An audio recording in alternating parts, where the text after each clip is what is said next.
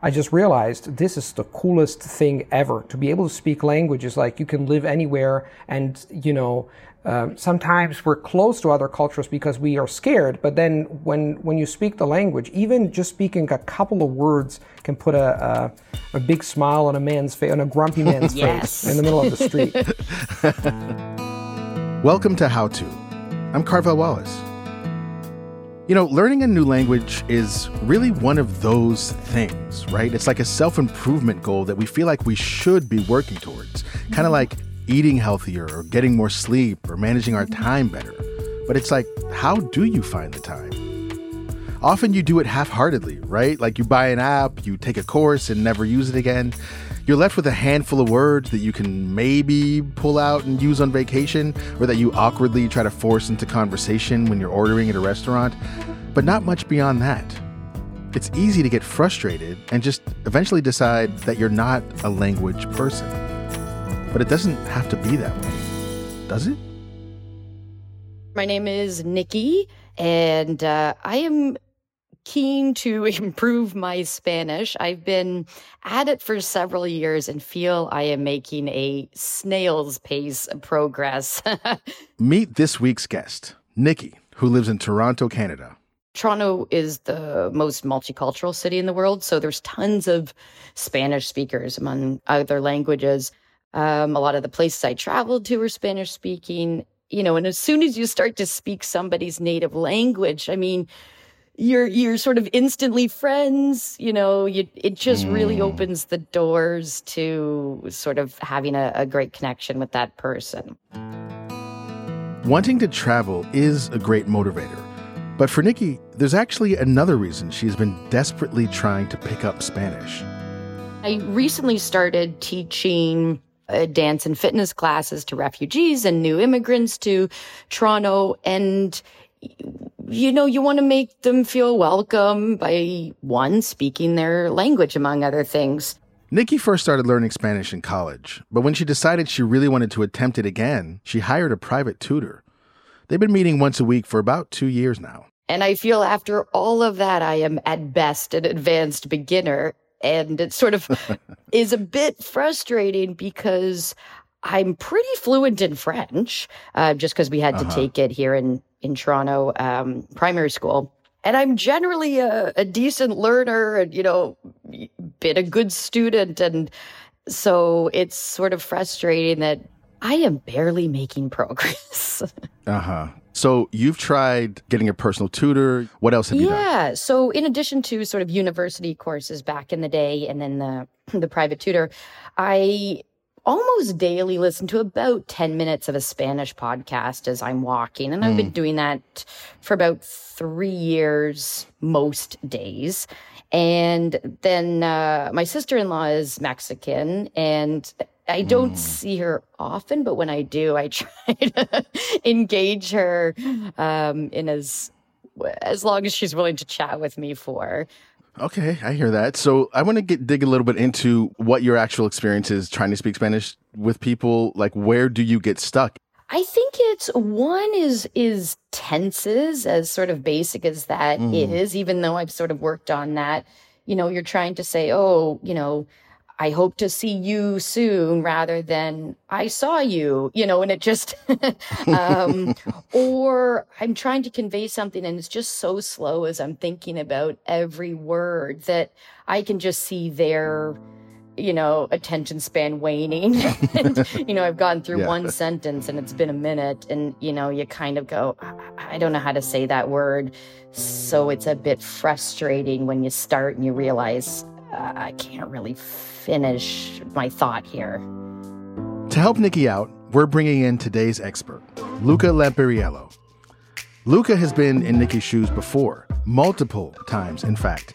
He speaks 14 languages, which is undeniably remarkable. But that doesn't mean it was easy for him. Your story reminds me very much of, of mine when I was learning Hungarian. I was having two classes uh, every week, uh, two lessons with two tutors, and I thought that the more I spoke, the better. Uh, but in reality, I think that the most important thing that I've, the, the biggest lesson I've learned is that input is key.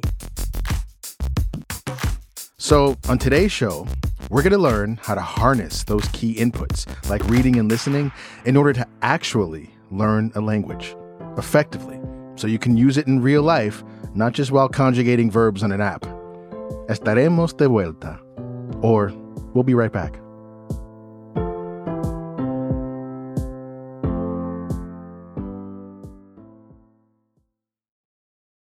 Luca Lampariello grew up in Italy and lives in Rome, although he spent the summer in Poland. I'm currently in Krakow. I'm in this beautiful apartment in front of a big church, and uh, on and off, there's actually every hour there's bells ringing. So, um, you know, if you hear it in the background, you know why. Before he could use language to live anywhere in the world, he spoke just one Italian. I started learning languages at the ripe age of 10. Um, and in middle school, I was learning English and French, and I was a disaster in both. I remember I could not even pronounce the word enough. I pronounced it like inaug, uh, much to the despair, the disappointment of my American teacher at the time, Susan. Luca, like so many of us, struggled to learn language in the classroom. Niky was saying it before. She was like, when we try to learn languages and then we, we, we fail, or we think it's difficult, or we find it difficult, we tend to think it's us. What I realized is that it was not me, it was the system. One of the reasons why people fail at learning languages at school is because at school, we tend to treat the different parts of, of language like different, um, you know, separated things. And we study grammar rules and we make lists and then we try to speak. Now, if you're trying to, to learn a language by learning individual parts of the language and then trying to put together, you're basically making it really difficult for your brain to, you know, to assemble these, these together and then to produce language. His parents ended up getting him a private tutor who helped him understand that language isn't about being taught. It's an exploration made easier with guidance. I started realizing that language learning was not about homework. It was not about uh, tears and sweat. It was more about fun, watching movies, having interesting conversations. Or reading books in English. The Hardy Boys Mystery Series was one of Luca's favorites growing up. Then, as a teenager, he was studying German and he discovered something called bidirectional translation, and a light bulb went off. So, if you think about it, if you speak your own native language, you can speak any other language. That's the first thing I realized. The second thing I realized, so what I did when I was 15 by using this bidirectional translation was that I was just basically translating back and forth. So, I, my native language is Italian. I was trying to learn German and I was translating texts, pieces of like dialogues, for example, into Italian. So I was writing them down and then I was retranslating them into German. Now, what happened is that by doing this, I was learning grammar, vocabulary, and pronunciation altogether. Now, eh, to explain in detail how this works, is a little bit complicated now, but the bottom line is that mm-hmm. the reason why I was learning languages so efficiently was not because I was a genius. I always say I'm not a language genius. I forget things like everybody else. It's just that I found a way, a, a holistic global way to tackle language that is really efficient. So it's really brain friendly, so to speak. Okay, so here's our first insight. Language learning works best when done holistically. Your learning should emulate how you learned your native tongue. Like a kid, learn a handful of words that are simple, useful, and universal. Once you have a basic foundation, your next task is to start reading and listening to your target language at the same time.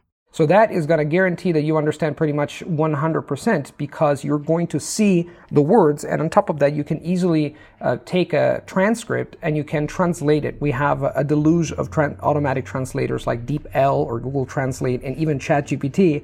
And you can actually have a bilingual text and you can have a bilingual text in, in you know Spanish English or Spanish French and by listening while reading that is going to guarantee that you will understand everything you can highlight the words that you do not know and then you can compare the texts and you can understand now why is this powerful because once you've done that and if you do it for, say, three months, then you have 90 podcasts that you have fully understood and you can listen to them again. Uh, you just can listen to them and you're going to review the words and you're going to understand everything. It sounds like a great idea. If you have any suggestions on how to find something that has both a, you know, audio and reading component, I am all ears. Of, of, of course, uh, there's called there's uh, one that is called Radio Ambulante, And you have an app which is called Lupa, I think L U P A. So uh, you already have a reservoir, an enormous reservoir of podcasts to listen to the first thing I would say, 10 minutes is okay, but remember that frequency and being regular is important in language learning, but intensity is also important. If you're regular and intense, meaning you spend like, say, 30 to 45 minutes every single day, you're going to see that your listening comprehension is going to skyrocket in a matter of three, four, five months. The more you listen, the better that leads me to the popularity of apps like Duolingo and Rosetta Stone and so on and so forth. We always are looking for a quick fix, and so you get all these ads like learn a language for nine ninety nine a month. You can be, flu- be fluent in whatever. And I'm wondering um, from both of you, uh, I'll start with you, Luca. Like, what is your experience with those apps, and where are they helpful, and where do they fall short of helping people truly grasp languages? well, I always say that the best app you have on your phone is Air Air Mode. That's the best app. So uh, with that, I want to say that basically, um, I've never used an app to learn languages. Um, I find that my time is best spent on listening again, reading and listening to pieces of content I find interesting. Because if you think about it, uh, language learning is a complex skill that can be learned in a simple way, and we make it so complicated. It's all about listening to stuff that you can understand. How do you do that? When you still are a beginner, you read and listen at the same time. Then when you start accumulating, you know, you have more stuff, you can listen to the stuff that you have previously worked through and you start listening to new things. This is how you learn languages effectively and you use your time well. And if you have 30 minutes, if you spend 25 minutes toying with an app, that's I think wasted time. Think think about it this way. I call it the pyramid, the language learning pyramid. Most people do the opposite. So the, a good language learning pyramid is when at the base you have listening and reading, so input, then you have output, and then you have what I call study activities. So grammar drills. If you want to engage in like grammar drills, that's fine. As long as the input takes say 70% of the time, output 20, and these 25, and uh, let's say grammar drills 5% of your time, that's fine. Most people do it exactly the opposite. Niky, does that check out for you? What has been your experience with with apps, uh, Duolingo and beyond? Yeah, so Duolingo, I found that it wasn't at the level I was. Like, it started very basic, and then you know you finish the level, and now you're still at basic. And mm. like six months later, it was still at basic. Which is why, Luca says, you always want to be in the Goldilocks zone as a learner. It shouldn't be so challenging that you give up, but also it shouldn't be so easy that you learn nothing. So you constantly have to readjust your language learning strategies all the time. There's a famous plateau. It's called the intermediate plateau. Most people just get there. They start learning, they get excited, they learn a few things, everything looks nice uh, for the first three months, and then their language learning skills stall, literally. That's where you have to change things. That's where you have to look and reflect upon your own language learning and say, mm, I've been doing this, this, and that, but I can do it this, this, and that. And you have to change the uh, your le- uh, overall language learning strategy, and then you have to readapt it. I, I like this idea of like having a, a, series of tools that you can use, and when you reach a, a stopping point or a stall point, that you go, okay, I need to try something else. And I'm curious if you could just help us learn more about what those tools are. I mean, you talked about input and output and you know, like study in your pyramid model. And with input, I understand that you're talking about reading and writing and listening and reading along. Are there other things that we should know about that we can say, okay, I've like done all this reading and writing and I feel like I've, it's been great, but I've sort of hit a wall. Where do you turn at that point? So, uh, fundamentally, it all, um, you know, depends on one concept, which is called uh, deliberate practice. Let's take, for example, reading. Let's take the four areas of language learning reading, listening, speaking, and writing, right? So, what I call simple practice is just practice. If you read something, you're just reading it for the sake of reading it. This is what you would do in your own native language, right? Hey, I'm reading a book. I'm sprawled on the couch and I'm just enjoying this book. Now, when you're engaging in deliberate practice, instead of spending, say, one hour reading a book, you spend 30 minutes well focused on trying to dissect a much smaller piece of content, say one or two pages for, for example, underlying things. You're listening to it at the same time. This is called deliberate because you're deliberately trying to improve your skills. So deliberate practice, the form it takes depends on the level. But in general, uh, what I, as I was saying before to Niky, if you listen to a podcast while you walk for 10 minutes, that's fine. A much stronger and more powerful form is, of, of learning is sitting down and for 30 minutes you listen and you read at the same time. You pay attention to the words, you highlight them, you compare the text in Spanish with the text in English in order to make sure that you understand. So it's a much more powerful form of practice that unfortunately or fortunately uh, involves uh, energy, involves concentration and you tackle smaller pieces of content and you're highly concentrated.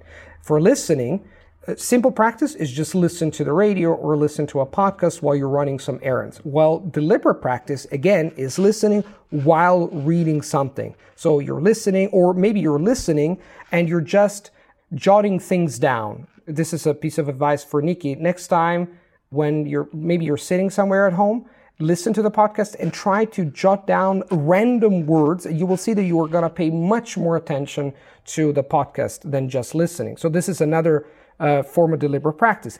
Speaking when you're just, you know, having a conversation with someone, that's simple practice, right? In normal life, people don't give you feedback. You know, you don't go to the grocery store and you ask for grammar explanations on, on whatever. So, while you can ask that to a tutor because you pay him and you're spending time to engage in deliberate practice.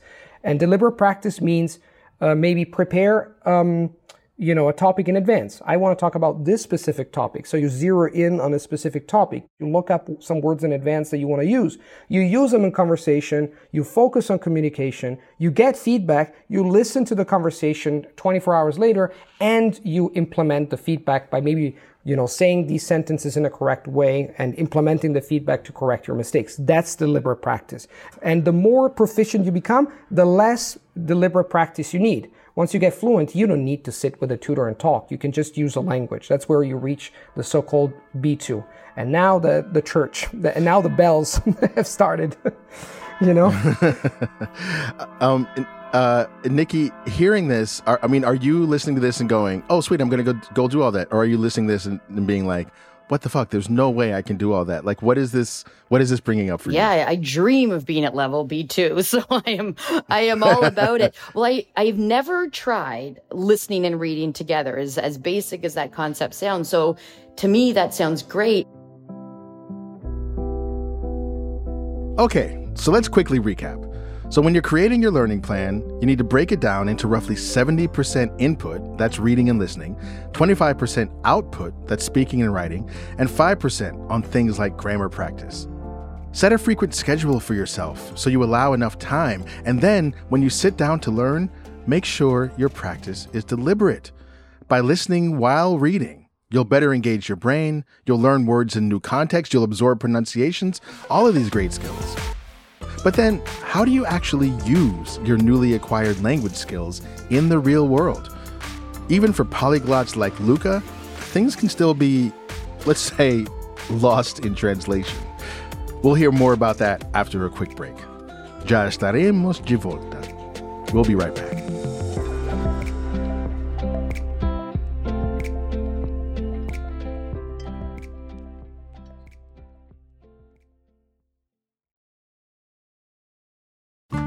If you rely on How To to help translate your life, the best way to support the show is by joining Slate Plus, Slate's membership program. Signing up for Slate Plus helps us help all the people you hear on our podcast every week. Members will never hear another ad on our podcast or any other Slate podcast. You'll also get free and total access to Slate's website. Plus, you'll be supporting our important work. So I hope you'll join if you can. To sign up now, go to slate.com slash how to plus. Again, that's slate.com slash how to plus. Thanks. We're back with Niky, our listener who is desperate to learn Spanish, and Luca Lampariello, founder of the Smart Language Learning Academy. By the time Luca had started learning Spanish, he had already mastered a handful of other languages. And since Italian, his native language, isn't so far off from Spanish, he decided to spend a year in Madrid to help expedite his learning. I remember once I was I had been learning Spanish for I don't know a year. I was in Madrid and I was like asking directions. Like I had, I wanted to go to the park and run in the, this park, and I stopped a policeman and said uh, something like me corro, which in Spanish means to have an orgasm instead of running, corro. So the guy looked at me and, and he and I was like, um, uh, he, he he he was just you know quizzically, he was what's going on, and then I realized after I asked my friend and she explained it to me and I was just like, oh my gosh, you know. so I, I, literally told him I want to have a, an orgasm in the park or something like that instead of saying I want to run in the park. And you know, just like crazy if you think about it. Wait, so so what would have been the right way? What would have been the right way to say to say that that you wanted to that you want to now, run in the future? Now I don't remember exactly what I said, but I said I want to run is quiero correr. So I want to run. Yeah, uh, quiero correr uh-huh. en el parque. Yeah, right. The but I said quiero uh-huh, correrme. Yeah. In el parque, which is reflexive. So it's like literally, hey, I want to have an ah. orgasm in the park. You know, just stop the random dude. Yes. so uh, I'm, I'm, surprised you didn't end up uh, in jail. In right, exactly. Luca, I, I want you to do something that's a, that's like a little bit fun, um, but uh, our listeners are going to be so fascinated by this. You speak so many languages, and I'm wondering if you can, if you can say the phrase, maybe the phrase "I want to run in the park," in every language that that you know. oh yes, okay. Let's uh-huh. let's go back. So I want to run in the park. That's English. Then you have French. Je veux courir dans le parc. Then you have Spanish. Uh, quiero correr en el parque. Then you have um, uh, ik wil, Dutch, ik wil in de park lo mm. lopen. Uh, German, ich will im Park oder auf dem Park laufen. Um, хочу бегать в парку. О, по парку. I want to, this, this is Russian. Um, what else? What do you have? So you have Polish. Želim da trčim Uparko. This is actually Serbian. The Serbian came came first. uh, then what else you have? Quero correr no parque. This mm. is Portuguese, and uh, and that's about it. What about um? What about Italian and Greek? Oh right, I forgot the obvious one. I forgot your my own language. Yeah. of course, voglio correre nel mm. parco. Voglio correre nel parco. That's Italian, uh, and Greek. Um, uh, wait, because saying one sentence after the other it might seem easy, but it's actually it can I'm be sure. confusing. Um, yeah, yeah, it's uh, wait, it's it's um, hmm, interesting that it's not coming now in Greek. It, it, if you give me ten seconds, it will probably come.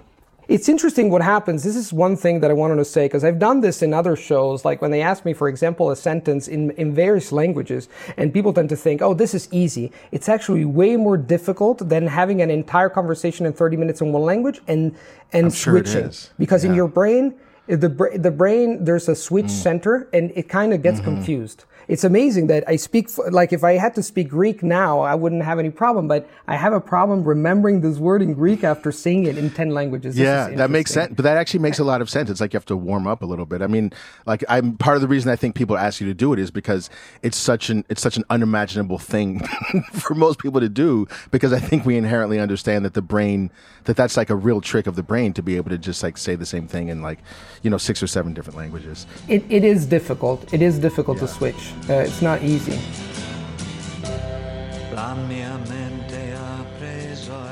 While most of us do not have 14 languages vying for space in our brains, there is something relatable about even just learning one additional language, which is that that nerve-wracking feeling you have when you're on the spot staring at someone trying desperately to remember a word. Niky, when it comes to speaking Spanish, um, I have a question for you. Do you feel a little bit nervous? Absolutely, because I know it's just a matter of time until I come to a dead end in the conversation, or they give me that look right. like, "Is that what you really right. meant to say?" This is a very common thing. When you're nervous, the reason why words do not come is because your limbic system blocks your what is called the prefrontal cortex. You know, this is like imagine that you're extracting some pieces of information, right? And there's a mechanical arm that keeps you from doing that, it's because you're nervous. There's one piece of advice, and there's a beautiful TED talk, which I really appreciated by a guy who goes, I think his name is Guzman. And if you write Guzman uh, teaching English without teaching English, you will find it. One of the key factors that really makes a difference is to focus on communication and not focus on performance. So what happens after so many years in, at school is that we have this mentality that I have to perform. Well, here you're just communicating. So that's the first thing. If you focus on communicating, even if you speak Tarzan like, it's better than getting stuck and thinking, should I use this word? or shouldn't I use this word? So if you take student A and student B, student A goes like, I'm just going to say it anyway. For example, let's say she's speaking English. She, she, she's learning English and she wants to say, yesterday I ran in the park, but she doesn't know how to conjugate the verb run in the past, right? It's way better to say, yesterday, I run in park. Mm-hmm. You understand anyway, right? Think about that. So if you get into that mentality and focus on, on co- uh, communication and you relax a little bit, you will see that you get much more relaxed because you go like, okay, I'm just going to use the words I know to express the concepts I want to say. So even if I say, I um, learn Spanish for some time, that's better, you know, I'm, I'm just translating the equivalent in English. It's much better to say something than not saying it. Think of simplifying your sentences.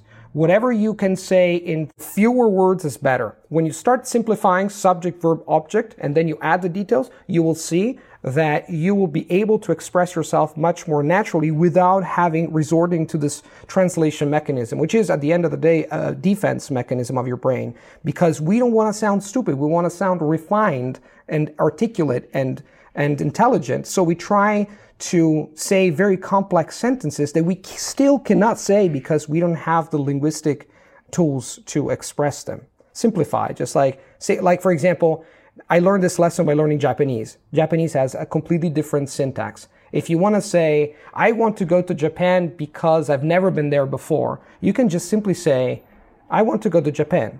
I've never been before. It's two sentences, two shorter sentences, and it's way more, it's the same message, but you know, you divide it into more manageable pieces of communication, of, of information that you want to convey and get across. Yeah, I think that's very helpful to try to simplify. And, uh, and I think because in, in English, you know, you want to sort of add personality to your sentences. You don't want to just speak, you know, very simple sentences, but you're right, Luca. When you're learning a new language, if you, the point is to communicate, you sort of have to put any sort of hope for adding a personality aside and just get your message across with shorter, clearer sentences. So I think that's very helpful. And then your other point about just sort of plowing through, even if you sort of sound like Tarzan or even if the tense is, is not what you hope, just sort of hashing it out uh, I remember when I was learning guitar, that's what my guitar teacher would say: is just, just, you know, get through it. Don't worry about all the mistakes. So it sounds like both of those are going to be very helpful tips. You know what? That's a good reminder that as caught up as we are in perfection and chasing fluency, whatever that may be, the true goal of learning a language is human connection just today I'm in Poland and today I speak fluent Polish now that I, I, was just like this I had a I had a problem with my shoe and I was at this shoemaker and he was a little bit grumpy but then when I started learning speaking Polish he you know it was a completely different experience so you understand every single uh-huh. day the value of speaking languages and the impact that it has externally to find a job, to find friends, etc. But the most interesting part for me is actually the internal change. So speaking another language is like really like living two, two, three, or even four um, lives in parallel because it shows it, you imagine like every person like a prism right you you you have the light that hits this prism and you can see the different um, colors mm-hmm. of the mm-hmm. rainbow i see language learning mm. like that when you speak multiple languages you can actually show all the colors of your personality the luca as if he were born in the united states the luca in, in as he was born in france etc so i have seen this as an ex- like a tool to explore myself. It just made my internal, intellectual, emotional life much richer. I'm curious how people, when they move to a new country and pick up the language, they they all seem to be able to do it. And I know I know it's effort. I know they struggle, but I don't even have the stress of having to learn the language to survive as this additional challenge that a lot of sort of you know newcomers to whatever city they're immigrating to um, have so i'm just curious how you think they're all doing it um, whereas i'm not able to do it I think the best combination is when you want to and you have to mm. at the mm. same time. This reminds me of what happened here in Krakow in Poland some six years ago when I got to know my ex girlfriend, I, you know, it was a date. I sat down. My Polish was so so, I would say, not very good. And I said, Hey, are we going to speak in English? And she said, No, no, no, no, no, no, no. You speak, you speak Polish very well, so we have to speak Polish. And I went like, Oh gosh, now we have to have the whole conversation in Polish. My Polish is like, you know, not, not that great. Uh, but I was exchanging messages with her, in, in, but writing is a different thing. You, and you, you, can always use Google Translate, right? So it, real conversation was different. And then I had no option. Really, I had to speak Polish from day one. And, but that, you know, after three uh, months of, of sweat and linguistic torture, um, I started speaking better and better. And my Polish was just good enough that I could hold a conversation, not a very good one, but I tried all my linguistic tricks. You know, sometimes when I got lost, I was just going for it. Like, hey, the weather is great. I was changing the subject if I didn't understand something. So fake it until you make it. I made it. And after three months, I got to know her friends. I got to know her parents. But it was kind of a shock thing, like shock therapy for three months to have, you, you know, I like taking it slowly with languages. I like building my listening comprehension, my speaking skills before I get into dates or something. But in that case, the whole, you know, this, this thing, the decision I had to make, or I was forced to make, uh, sped up the entire process. And I, you know, I'm thankful, grateful that that happened. Yeah. Niky, I, um, I, that's super helpful advice. And I, I want to like, I guess, bolster your confidence a little bit because you actually speak more languages than a lot of people. and um, imagine, I imagine that we have listeners who are not even at your level yet, who are listening and going, geez, I'm not even at, at that level. Niky, do you have what advice do you have for the person who's like kind of coming up behind you as a language learner? Things that you have learned along the way that have been helpful. Oh wow, yeah, you're definitely giving me uh, more credit than I probably deserve, but um, it's going to take baby steps. Um, and I think if you think of other things you do in life, you know, if you've run a marathon, well, it started with a 5K and then a 10K and same sort of thing. If you learned a, an instrument, well, you started with the chords and then, so it's just like any mm-hmm. other thing is that one step in front of the other, but consistency is key. And if you, you know, take a pause, which I did for years, if you genuinely want it, you get back on, you just keep taking those steps. And uh, I also think, you know, finding people smarter than myself is always helpful. And my tutor, she's, she's been amazing. And I happen to have lucked in on my first tutor that she is so experienced and helpful and patient. Um, so I think consistency, uh, understanding if you really want to do it, keeping at it, and then finding people who are more experienced in the field than you to kind of push you along. Asking for help. I love that, uh, and that is the, always the theme of our show is asking for help, and that's that's why you're here, and that's what that's what we love here. Niky, do you have any final uh, questions? Was this helpful to you? It was very helpful, and I've been jotting down things as we've been going along, so I'm looking forward to uh, some of those sort of resources you had mentioned, Luca, and then trying listening and reading at the same time. Um, and uh, hopefully, I'll be able to check back with progress made. I would love that. Yeah, you can send us. You can send us an email in Spanish. That's right. It'll be at a full B two level. We can all meet. We... exactly. and by yeah. the way, just uh-huh. final uh-huh. thing. I just I was thinking about it, and in Greek, I want to run in the park is thelon atrexo, στο πάρκο. Θέλω να τρέξω στο πάρκο. So something so easy was not coming to me, but hey, that's life, you know? That is life. There is no perfection. Not in language learning, not in anything. I mean, all we can really do is show up fully in our attempts. And that's a good thing because learning a language is not about perfection or self improvement or sounding cool to everybody else. It's about communicating and connecting with people from other places. And maybe the more we remember that, the better and easier we learn.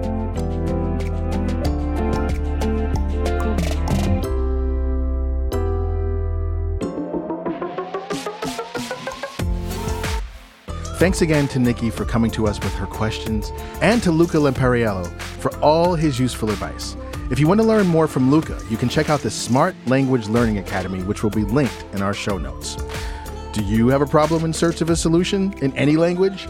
Send us a note at howto or leave us a voicemail at 646 495 4001 and we might have you on the show.